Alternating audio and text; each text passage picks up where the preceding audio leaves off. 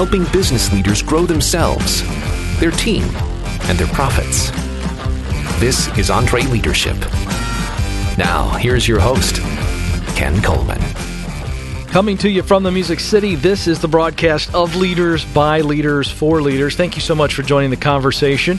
Our feature conversation this episode is with Anthony Iannarino. His book is entitled The Lost Art of Closing Winning the 10 Commitments That Drive Sales. I thoroughly enjoyed this conversation.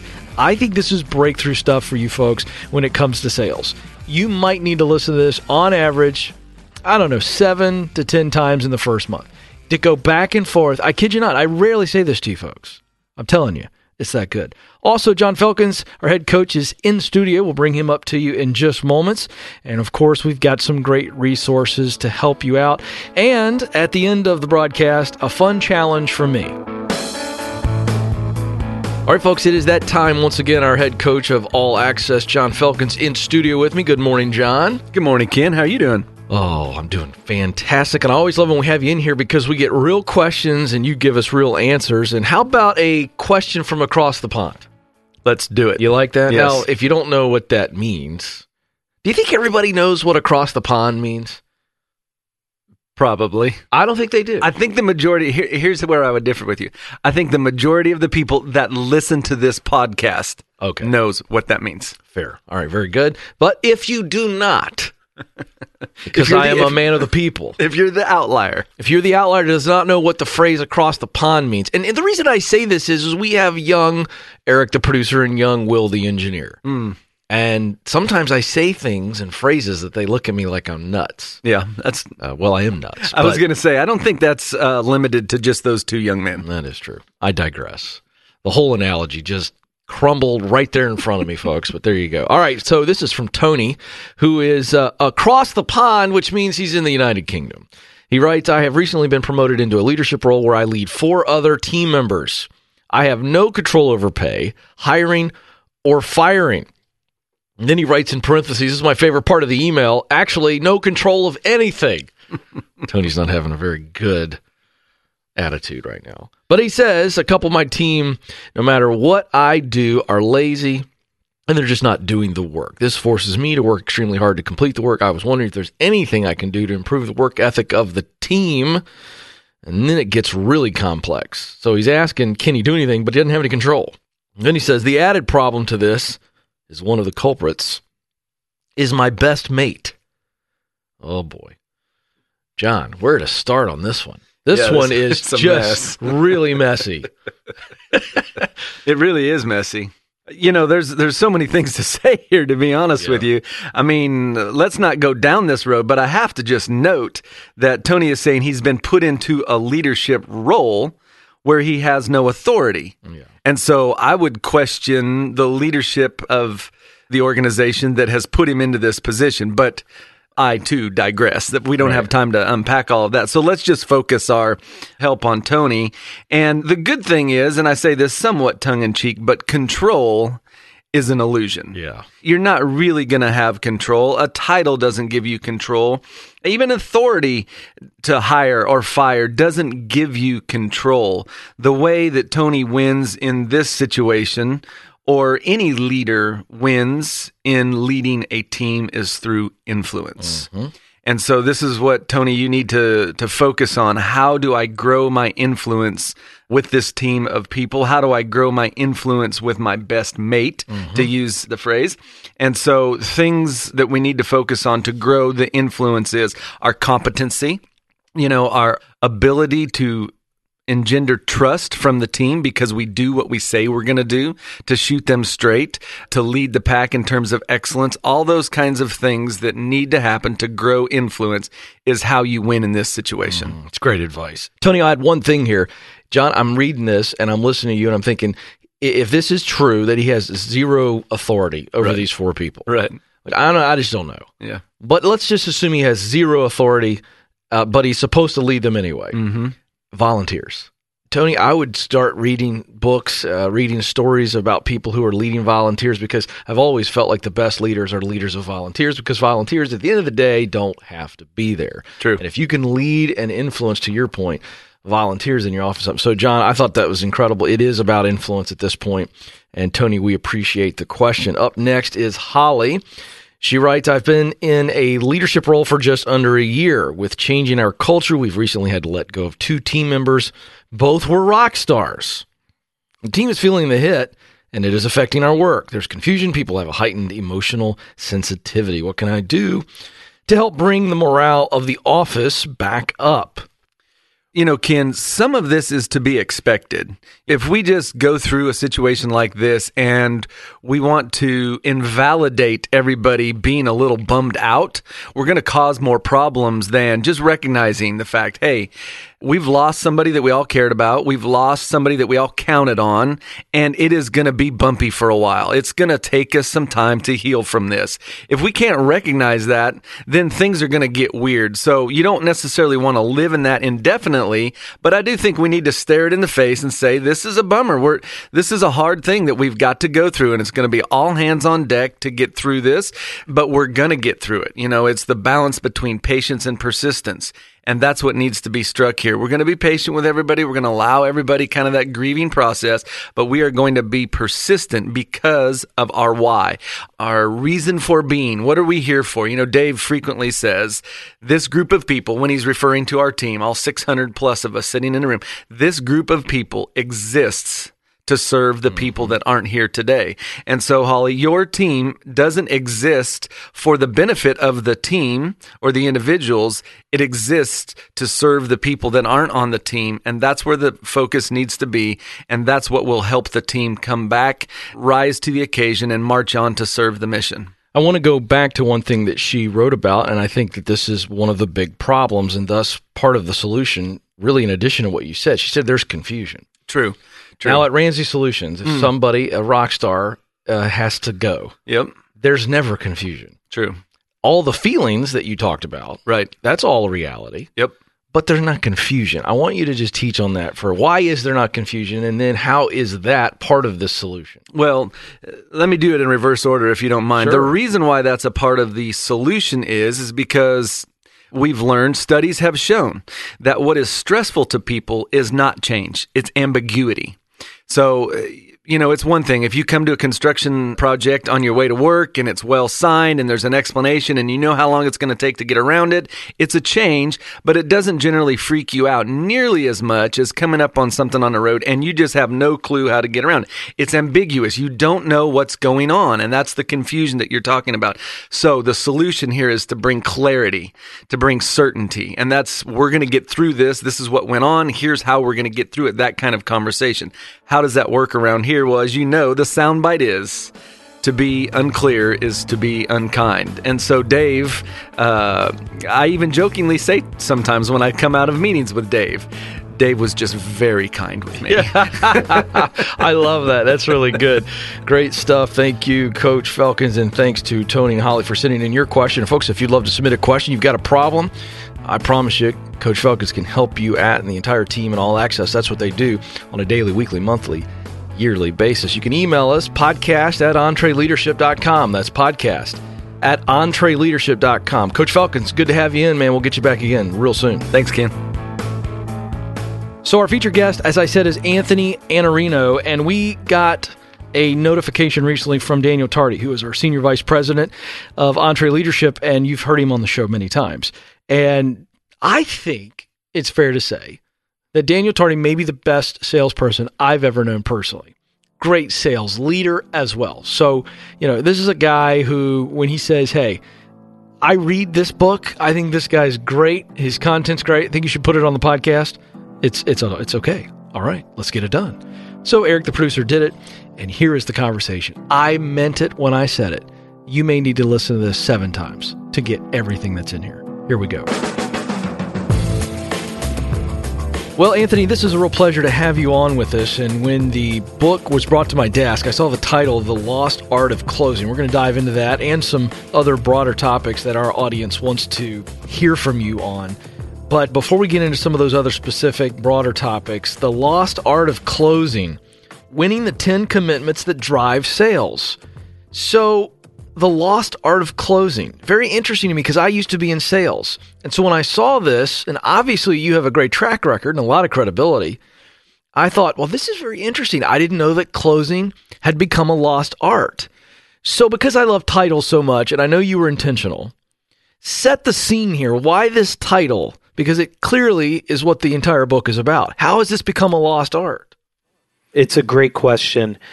A long time ago, 1988, Neil Rackham wrote a book called Spin Selling. And in that book, he said, the best salespeople get an advance. At the end of a meeting, they get some commitment that moves the deal forward. But that salespeople who tried aggressive closing techniques in a complex B2B sales or where there was real value being created, it actually worked against them because they were asking for a commitment that was too far into the process for the buyer. And people took that and they recognized wait a second, we've taught salespeople always be closing, always ask the customer for their business, always ask them to buy. And they used to say things like close early and close often. And that's exactly how we got the reputation as salespeople being self oriented. And that's why there's this negative connotation around the word sales. And it's specifically because of that behavior. So that shifted, and salespeople got softer and softer. And it turned into never be closing. Never mm. ask for commitments. Wait until the customer's ready and they'll tell you that they want to take the next step. And we've, of course, gotten a lot softer because we're more consultative, we're more professional than ever. But at the same time, we're not really serving the client because they're in the process of change. And the process of change means that they need to make about 10 commitments. And unless they're willing to give us time and explore change and collaborate with us, they don't generally get the results that they want. So now we're swinging the pendulum back the other direction and saying it is always be closing, but it's not the self oriented closing anymore that gives salespeople a bad reputation. It's the commitment gaining that says, let's go through this process together and figure out how we can get a better result. Mm.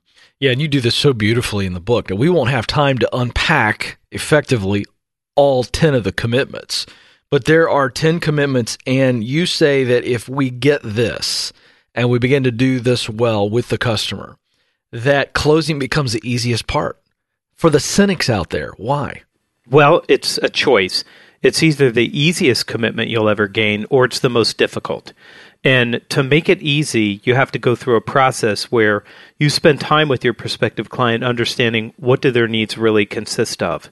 You need to spend time collaborating with them to say what's the right answer going to look like for your company and it might be different than some other company we have to talk about are we really committed to change and can we get consensus? Can we get everybody else on the team to go along with us?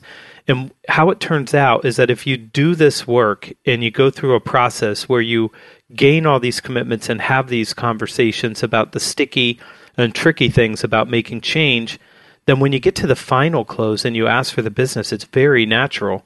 And you can just say something like, Ken, it feels like we've done all the right work here and it sounds like we have a really good answer. And unless you have some concern that you haven't shared with me, I'd like to ask you for your business and I'd like to put the contract in place and begin taking care of this.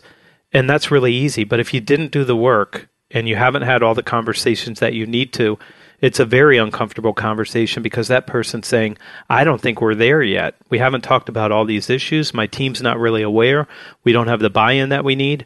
And then you've gone too far and it's impossible for them to say yes. So the choice of how we behave is really the the outcome that we get when we get to that point where we're asking for the commitment to decide. Mm. Yeah, talking about this commitment, and I think you've touched on it, but I want you to add a little bit more. If in that last answer you gave us an overview of chapter one, which I love, you you say that we need a new philosophy of commitment gaining, and you say something in, on page seventeen as you're really launching into chapter one. You write, selling isn't something you do to someone; it is something you do for someone and with someone. That's a really interesting shift. And I love what you're doing here when you talk about a philosophy of commitment gaining. Why did you phrase it that way? And what does that mean? What are you taking us through to, as you set up the book here in chapter one? We have to come from a place of serving. We have to come from a place of we're trying to make a difference for another person. And what that means is that we have to serve them by making sure they understand why they should change, they should understand how they need to change and what kind of trade offs they're making.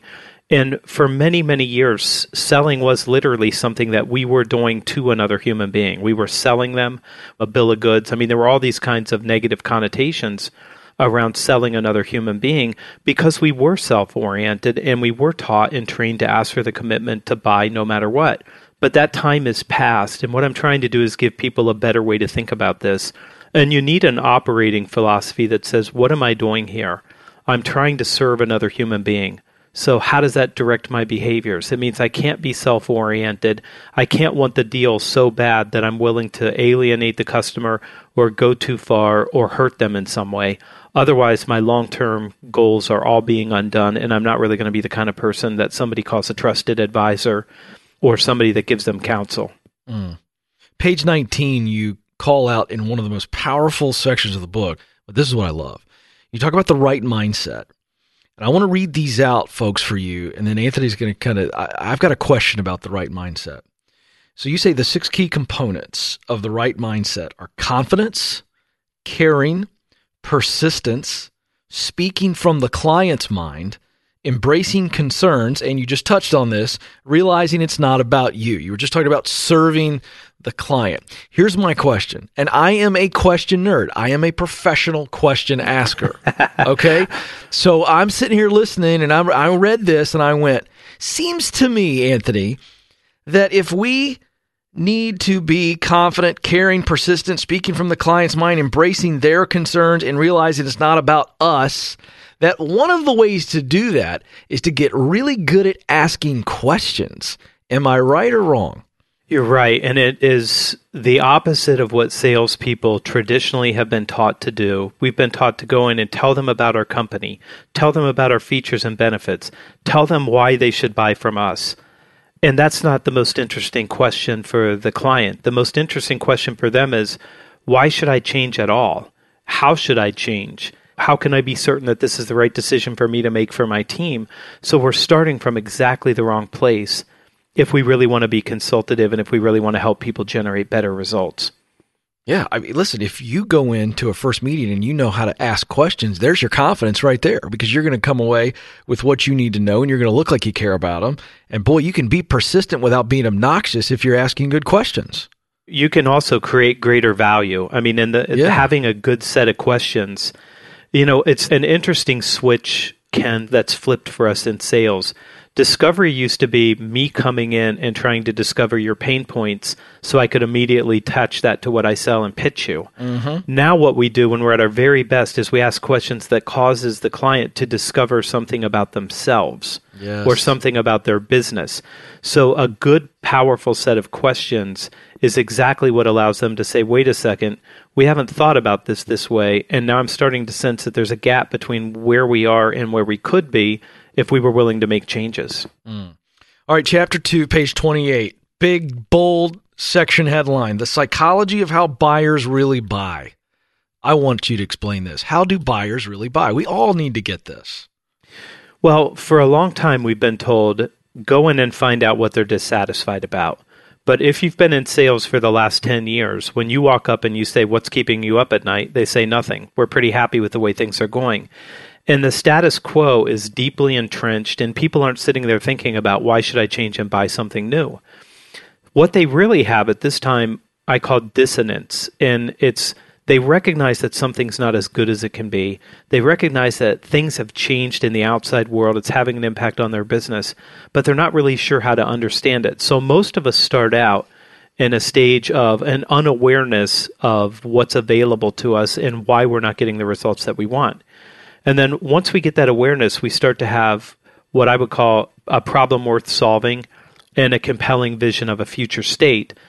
And that's what we're actually helping them come up with when we're doing the discovery work. We're helping them through those those ideas. What should be compelling them to change that they don't know about?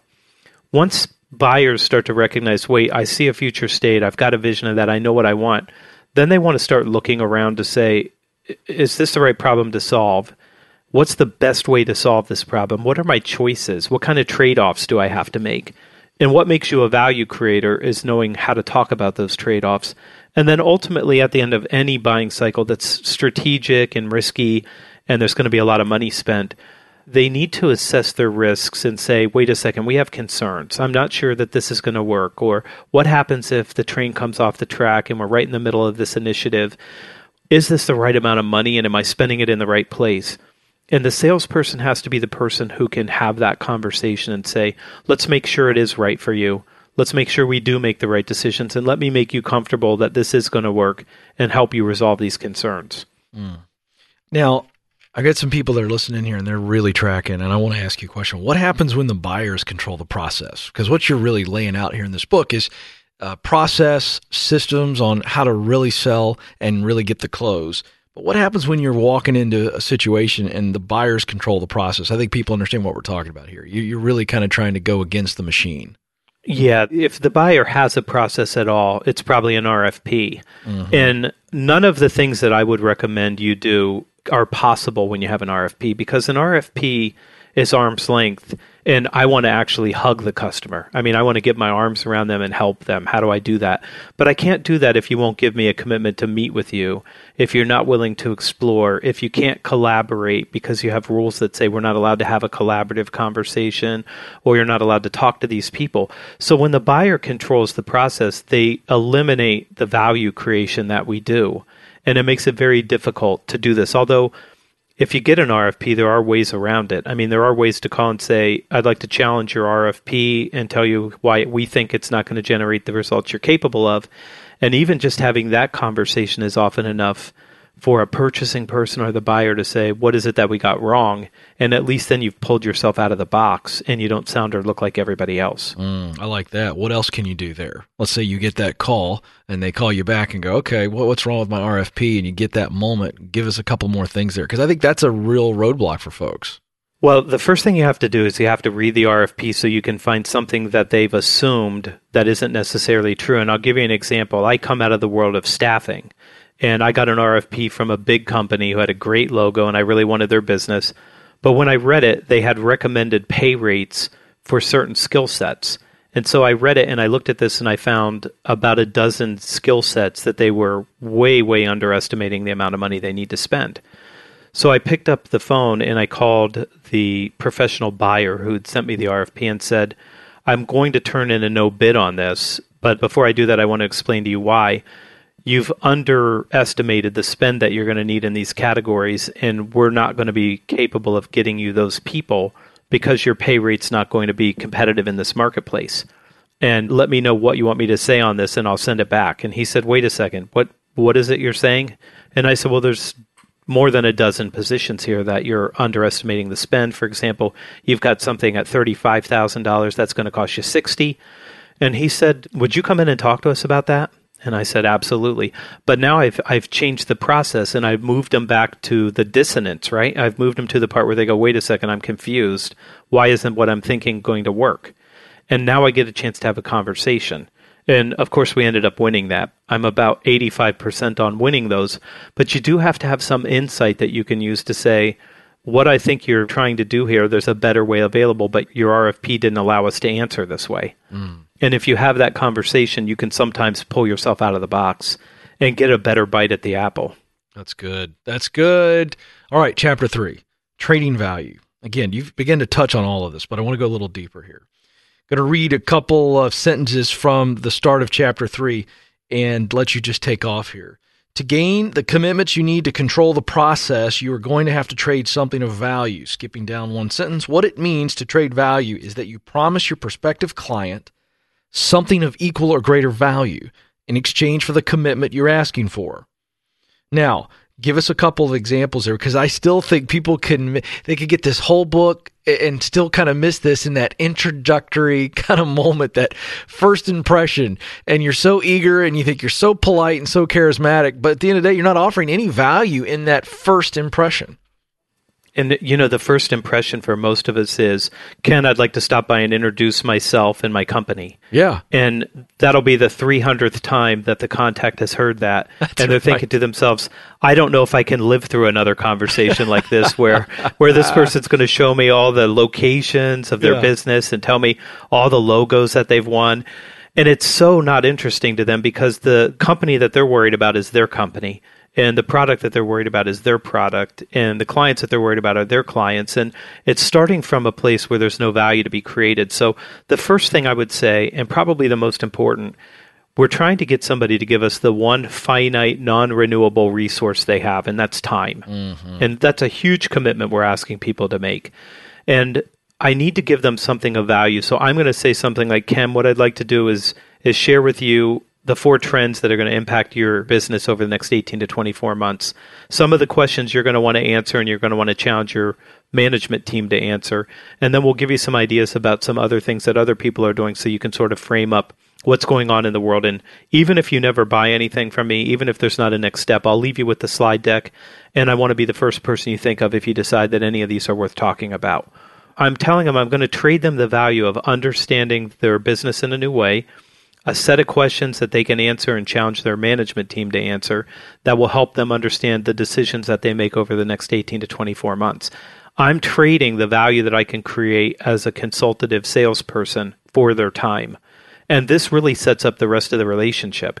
It's who is this person? Are they going to be a time waster or are they going to be a value creator? And they're making that assessment very, very early on by your willingness and your ability to trade value.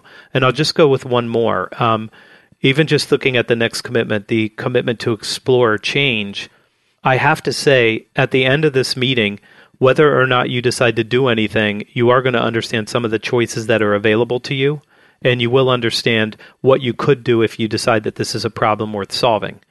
And I'm letting them know they're going to be leaving this meeting with something that they didn't have coming into it. And we have to do that at every single commitment. See, I'm so glad you brought that up because we can't get through all 10. But I think the commitment to explore and the commitment to change, if you can get that early on, you've got a great shot at closing, do you not? You have the best shot yeah. if you're the one that can talk about change. And yeah. that conversation, you've got the book in front of you. So we've given people sample language. Right. But this is the one that salespeople get nervous on and entrepreneurs get nervous on is I have to ask you, Ken, We've looked at the compelling reason that you might want to change, and we've explored some of the ideas. Is this the right thing for us to be working on together? Does it make sense to commit to going down this path and deciding whether or not it's right to change and how we might do that? Because we're going to start needing resources from my team and your team. And their fear is what if they say no? Well, if they say no, then you know that maybe it's not a priority or maybe there's something else that you need to work on. Yeah. But what you can't do is pretend that they're committed to changing because you want to say you have an opportunity when they're really just having a nice conversation and they're not intentionally deciding, yes, I think it's worth going down this process. That's right. And invariably, if you get the commitment to change, you're probably the person that wins the deal just because you created this case for change in the first place. Yeah. Okay, folks, let me tell you something get a chance, rewind what Anthony just said, and listen to it about seven times. Pause, write some comments down. How does this look like in my world? Because I think you just dropped an absolute bomb of wisdom. And I want to stay right here because you were intentional in this book. When you put the 10 commitments together and you put the book together, First comes the commitment to explore, then the commitment to change. And that's really huge. There's a reason why it works that way when you walk in and you just laid it out there for us, the way you gave us that sample statement, that's why, folks, I want you to go back and listen to it, put it in your own words. But this idea, when you get somebody willing to explore that they might need to do it differently, or I'm willing to look at that, they're all of a sudden open to you and what you are selling, whether it be a product or service. That's really huge. It's all about exploration. To me, Anthony, I'm just wondering, it seems as though we, in that first opportunity, or certainly very early on, need to have one goal, and that is to get people to really be thinking after we left, right? I mean, if we can make them think, they're going to be so receptive to our next conversation. There's something to this, isn't it? They will actually reach out to you to try to get you to come back in and have more conversations. And I'll tell you why. And this is the first part of the book why we can't be self oriented. Because if you say, I'm going to come in and I'm going to pitch you my product or my service and I'm going to show you everything that we can do to help you, that's really self oriented and it's about me wanting to sell you something. But if you're the person who says, I want to come in and explore and see whether it makes sense for you to do anything at all and ask some challenging questions that we can answer together, That's an interesting exercise for people to go through. And then they say, wait a second, this person's got good questions. They know how to think about this. Let's bring them back in here and ask them some more questions and see what we That's come up with. And that makes you interesting. Yeah. It also gives them the power. That's the idea I was Yes. getting at with asking questions, and you've nailed it. This idea of getting the potential client to explore, they turn into the hero. It becomes their decision, not you persuading them of anything. It's their decision to choose you. I, th- I think throughout the book, um, when people read it, the one thing that they they're struck by is that I treat this whole thing like it's a collaboration from beginning to end because it Yeah. is. It's not something I'm doing to them. Yeah. It's something I'm doing for them and with them. So I'm ceding some of the power in the relationship back to them so that we can control this process together rather than having somebody say, wait a second, I feel like uh, this isn't going the way that I wanted it to. It's I haven't had this conversation, and then they drop out. So we need them to make the commitments, and we need them to be an active participant in it. And invariably, if you go to people who sell or who are entrepreneurs who are selling their product, they will tell you invariably where we have a collaborative relationship and we're talking about next steps, and it's very transparent. It works better than anything else we do.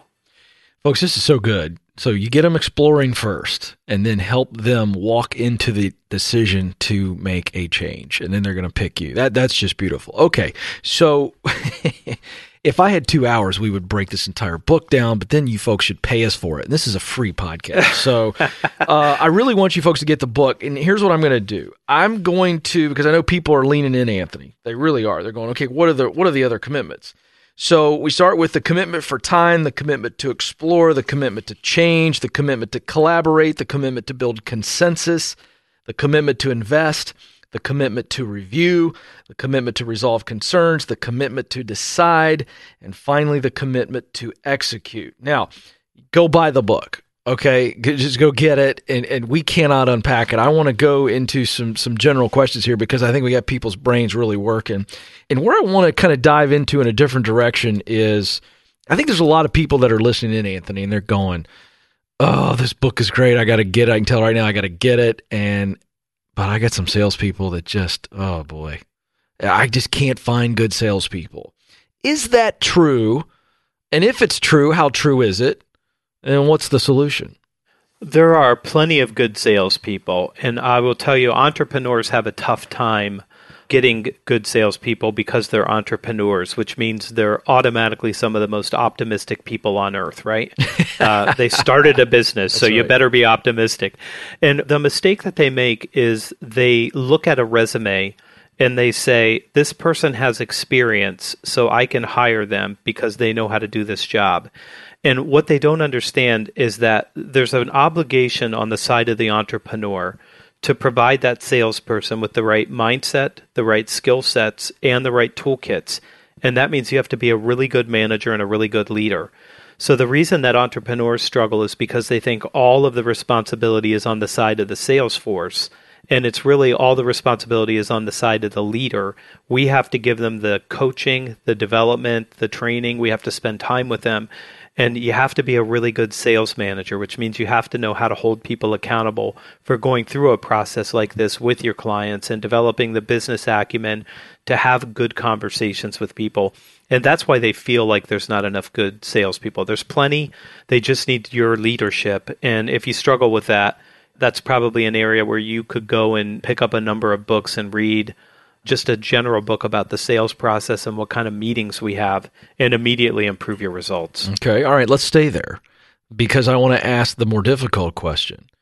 They can go read books. They can go to conferences. There's all kinds of webinars. I mean, goodness gracious. If you can't find resources to be a better leader of salespeople in 2017, you're under a rock. But Right. let's go deeper. I mean, there's just certain entrepreneurs that aren't wired to be really good at leading their sales force. Yes. So I guess the question is, and I'm a believer in if you're wired with some strengths in one area, stay there. If you're a three in leading salespeople and you go to every conference for five years, you may turn into a five. And five is not good enough. We need nines and tens. You may spend five years and still be a three. yes, good point. Okay, so now we've set the reality for the question. So, what would you say to maybe that person who's going, okay, Ken's let me off the hook. It's okay. What should they be asking themselves? What is their criteria with themselves, maybe with their leaders around them to go, am I really the best person to be leading this, or do I need to do what I do best and be that pure entrepreneurial force and get out of leading maybe a sales team? I think that you still have a responsibility to lead the sales team, but if you're not that sales leader, you should hire one. Right. And that should be the person, but you should still be deeply engaged with the sales force. Well, sure. And, and the thing is, you know this because this is what you guys do. If you're going to be an entrepreneur, you're going to have to deal with the fact that you have to sell stuff. Mm-hmm. And that's what entrepreneurship requires of you. But if it's not your strong suit to lead a sales team, and it's not for everybody, it's a difficult task at mm-hmm. best, then hire somebody, but then right. still stay engaged and still expect that you're going to join meetings and you're going to have reporting coming up to you so that you know how to make sure that they're executing what you need them to do to run your strategy and to build your business. Yes, absolutely. We are not in any way espousing you take your hands off the wheel, but right. leading a leader may be more kind of apropos to what your style or your wiring is. Okay, let's also ask this. I've talked to small business people before who leaders who are entrepreneurs and they struggle with how much they're in the weeds and, and kind of doing the things sometimes that maybe they need someone else to do. And they also want to get out there and be a whale hunter. So, should an entrepreneurial leader, maybe the founder, somebody who's really good at it, how much of their time, if any at all, should they be putting towards maybe going out and harpooning some big whales? Sometimes they're so passionate they end up being the very best salesperson to go in front of really big clients right. because nobody loves the story. Nobody tells the story better than the entrepreneur. Nobody's that passionate. And if they can dedicate i'm not going to say you have to dedicate half your time to that but if you could dedicate four or five hours to actually spending with clients selling it can have a dramatic impact on your business. And i know it's easy to end up getting dragged into operations and getting dragged into financial and getting dragged into all the other areas of the business. But if you can block enough of that, you end up really being a great leader for the sales force and a great example. And they love to tell the story about the founder and the CEO and the entrepreneur. And being on those calls, listening to you tell, it gets them to tell that story with greater passion. Mm, that's good.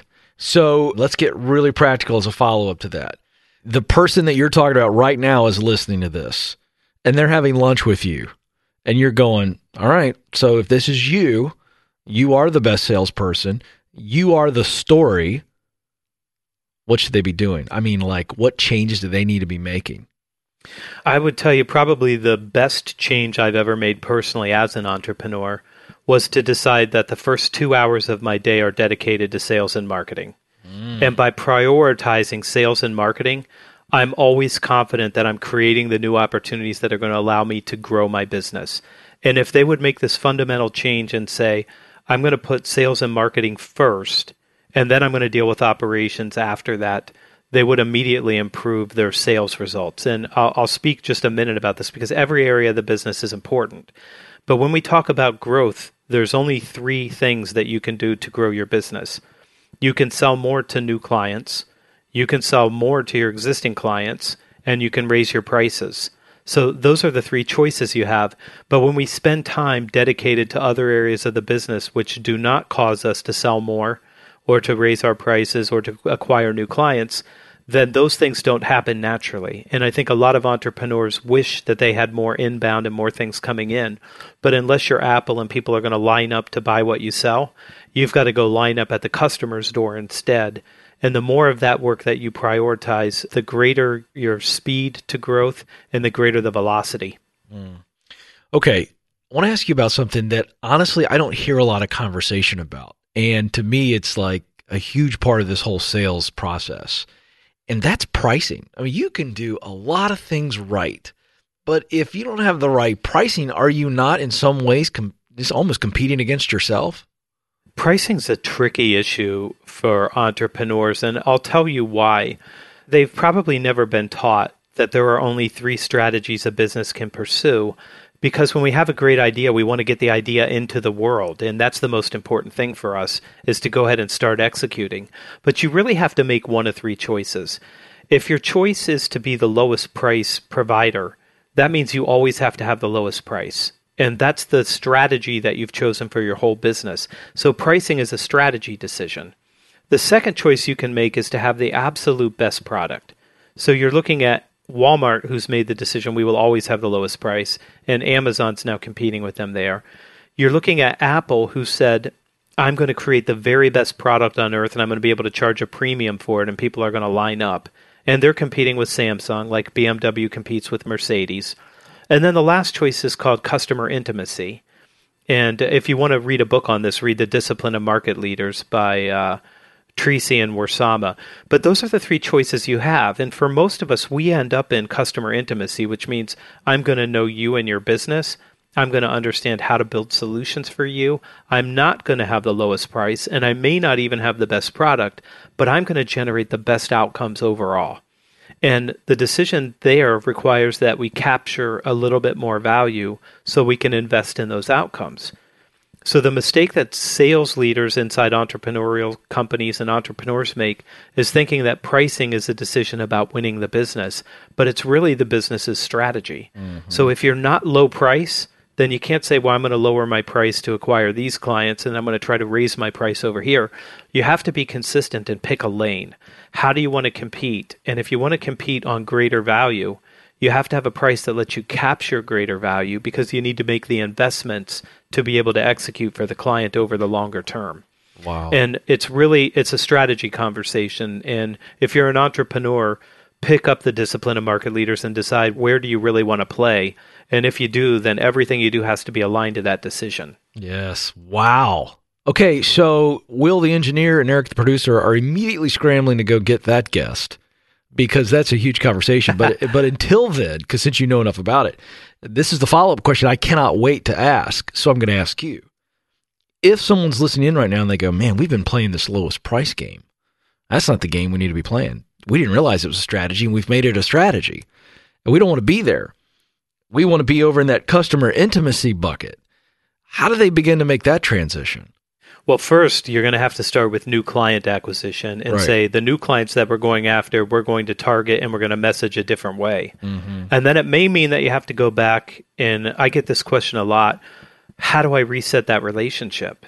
And you have to go back and you have to try to execute a price increase by saying, you know, Ken, we've done good work here, but we haven't done the work that we're capable of.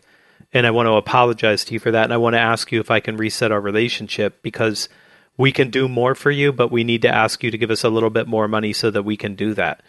Can I share with you what we're thinking and can I talk to you about what that might look like? And I'm going right back to the commitment to explore, right? Yep. Can we explore this? And I'm going to ask them to make the commitment to change and I'm going to try to bring them along with me because I do want to try to reset that relationship. So I would do those two things at the same time. One, acquire new clients where I'm going to be able to capture greater margin so I can deliver better and at the same time, I'm going to try to reset the relationships I have and increase the price so I can deliver the way that I need to. Mm. So people are listening right now and they're going through those buckets. Lowest price, that means you're kind of always having to lower, lower, lower, compete or squeeze people like Amazon and Walmart do. And very few people in the world can do that to be able to offer that pricing. Or you got to go the best product. So your premium product or service or customer intimacy. And I'm just wondering if there's a subcategory here. And and where I'm going with this is the idea of you know what? It's just the best service. Is that a part of customer intimacy? Is that what you're saying? So you're going, I'm, I'm not offering maybe the best product, uh, the premium side of things. I'm not going lowest price. But at the end of the day, we just, we're fine just saying we charge more because we just do more for you. Is that, is that a subcategory? Is that what you're saying customer intimacy really is?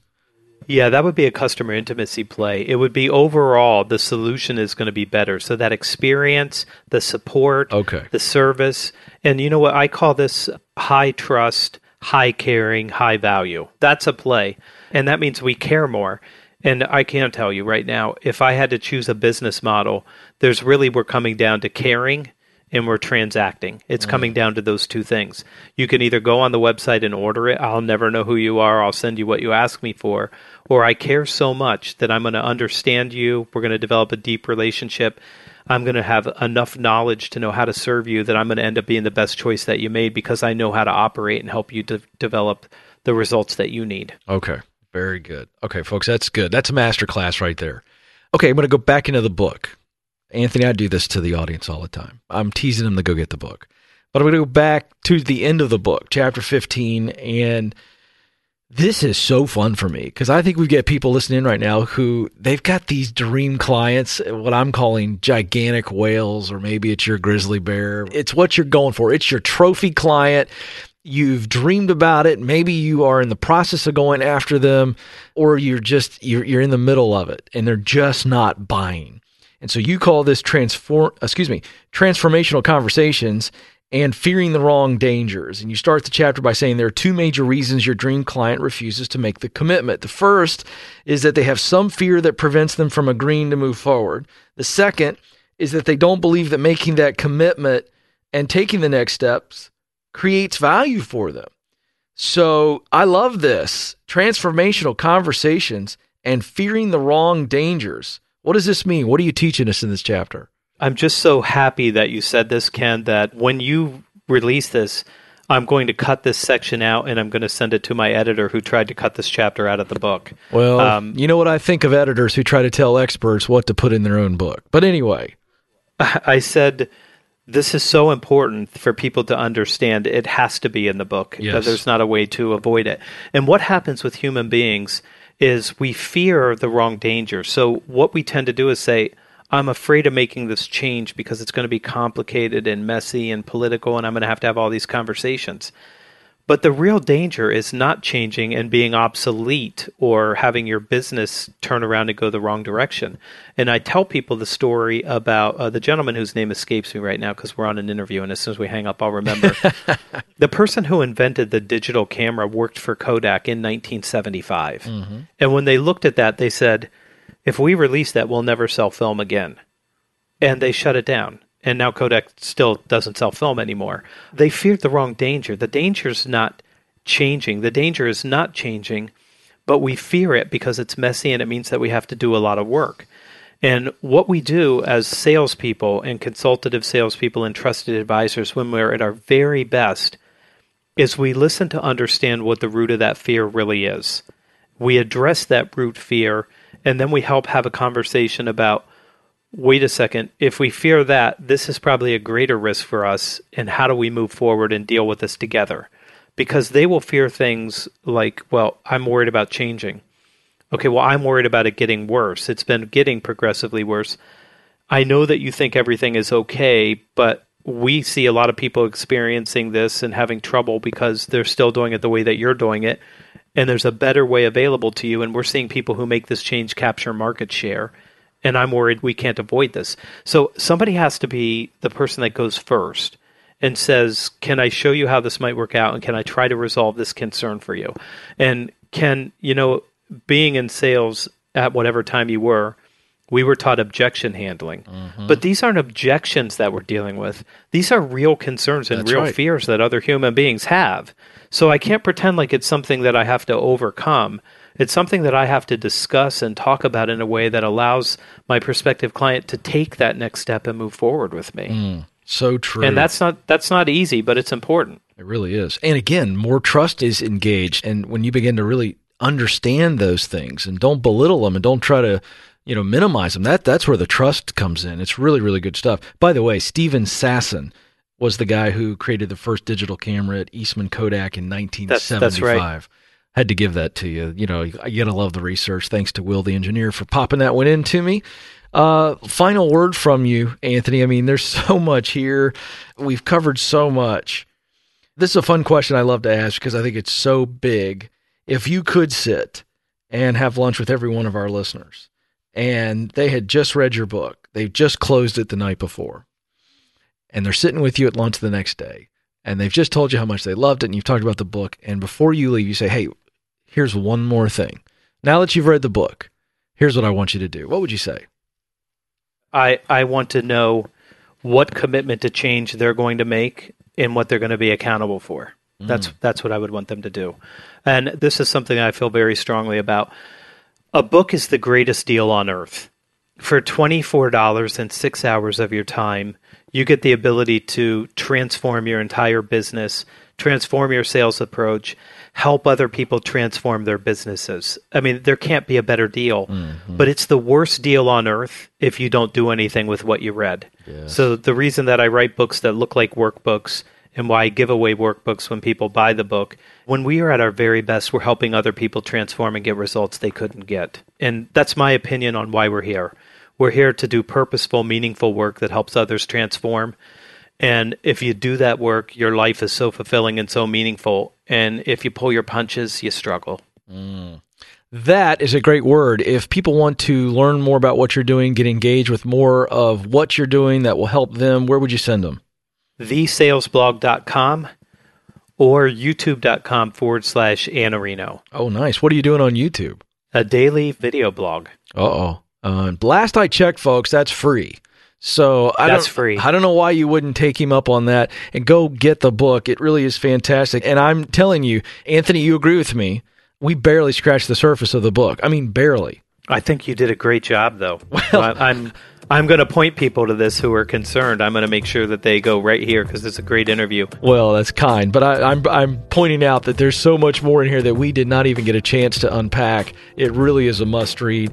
Anthony, thank you so much for being with us. We know you're busy, uh, but I know you helped a lot of people. We're all better for it. Thanks so much for having me. Well, folks, I've told you, I think you need to listen to this multiple times. I think you need to buy the book. I think you need to buy it by the case. The Lost Art of Closing, Winning the 10 Commitments That Drive Sales. Big thanks to Anthony Iannarino for being with us. And I know I told you you should buy the book, but how about something free that'll help you? That's what Entree does for you. Free stuff on this broadcast. And so we are bringing you the super selling cheat sheet. This has been very popular. We have new people joining the broadcast all the time. So we're bringing it back up because it's appropriate and it's free. The super selling cheat sheet, the secret to serving your customers well. If you haven't downloaded this yet, you need to get it. Here's what it includes a chart that will teach you how to sell to each different personality style, some classic sample closes that will work no matter what you're selling or to whom you are selling it. So download it, check it out. It's free. Why wouldn't you check it out? Just text one word, EL sales. So no space there, just EL and then the word sales, no space, EL sales. Text that to 33444, 33444, or you can just go get the link in the episode show notes at entreleadership.com. Oh, folks, we love Infusionsoft. They've got a great resource for you that I want you to take advantage of, and it is free. That's right. Are you losing leads? That's actually the name of this free resource, and I love it. Are you missing out on potential revenue? This is a real question, and it's got dollar signs attached to it. So the question comes from Infusionsoft because they're the best when it comes to helping you automate. So, another deep question How many more leads or customers could you get or retain if you used automation? This resource in less than five minutes will help you calculate additional revenue that you could be generating. Ooh, this is eye opening. You might need to get the old Pepcid AC out just in case the indigestion comes along with the shock of how much money you've been leaving on the table. Here's how you get it. Go to infusionsoft.com slash calculator revenue. Infusionsoft.com slash calculator revenue. Or you can get it at entreleadership.com slash podcast. So I told you folks I was going to challenge you. Here's the challenge. We've never done this before. Here's what I want you to do. I want you to actually listen to this episode with your team. You can just fast forward to the interview. Specifically, I want you and your team together to listen to my conversation with Anthony. Now, you can do this however you want to do it. You want them to listen to it individually and come back and you discuss it, great. But I think that the team needs to listen to it. Your sales team specifically, right? That's what this is. I want your sales team to listen to this conversation. And then I'm just curious are there any breakthroughs as a result? Some positive changes. What were they? If you see some change, some growth, and a team member has a win as a result of this conversation, we would like to hear what the result is. And hey, depending on what it looks like, we'll brag on that team member on this broadcast so they can hear it. Never done this before. but we really want to challenge you, if you're listening to this on a regular basis because it helps you, why aren't you having your sales team listen to this very hyper focused conversation that has absolutely everything to do with what they do for you? And then I want to know if you've got some great breakthroughs because of it. We want to hear this. We want to help you praise somebody. Have you ever thought about that? Have you ever thought about the fact that if we're helping you help somebody else and they win and then they do it well and we brag on them and then they hear us bragging about them, well, that's a win for you and for them. So there you go. That's the challenge. Make sure you hit us up with the stories. Podcast at entreleadership.com. That's podcast at entreleadership.com. Well, folks, that is going to do it. Where did the time go? Oh, my goodness. On behalf of Eric, the producer, our engineer, Will Rudder, and the entire EntreLeadership team, thanks for listening. We'll talk with you again very soon.